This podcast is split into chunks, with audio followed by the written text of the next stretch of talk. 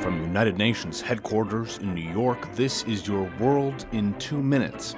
I'm your host, Luke Vargas, with the Talk Radio News Service. Terrorist attacks in Paris last Friday are prompting a number of American governors to suspend their participation in a national scheme to relocate Syrian refugees.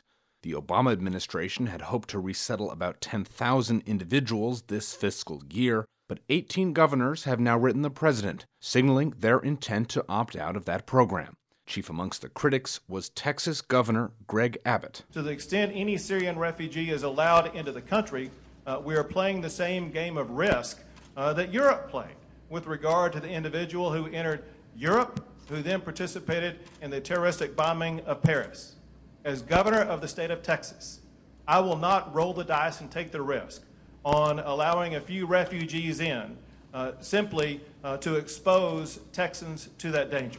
At the United Nations Monday, spokesman Stefan Dujarric cautioned against any knee jerk reactions that would see those fleeing the Islamic State targeted instead of protected. Obviously, I'm not privy to uh, correspondence between the governor of Texas and the president of these United States, uh, but I think I would refer you to uh, what I, my, the answer to the first question about the need to show uh, compassion to refugees and not uh, target them in any way in response to the attacks that we've seen. American governors may not be receptive to that message, but the Obama administration does not look to be changing its policy, at least for now.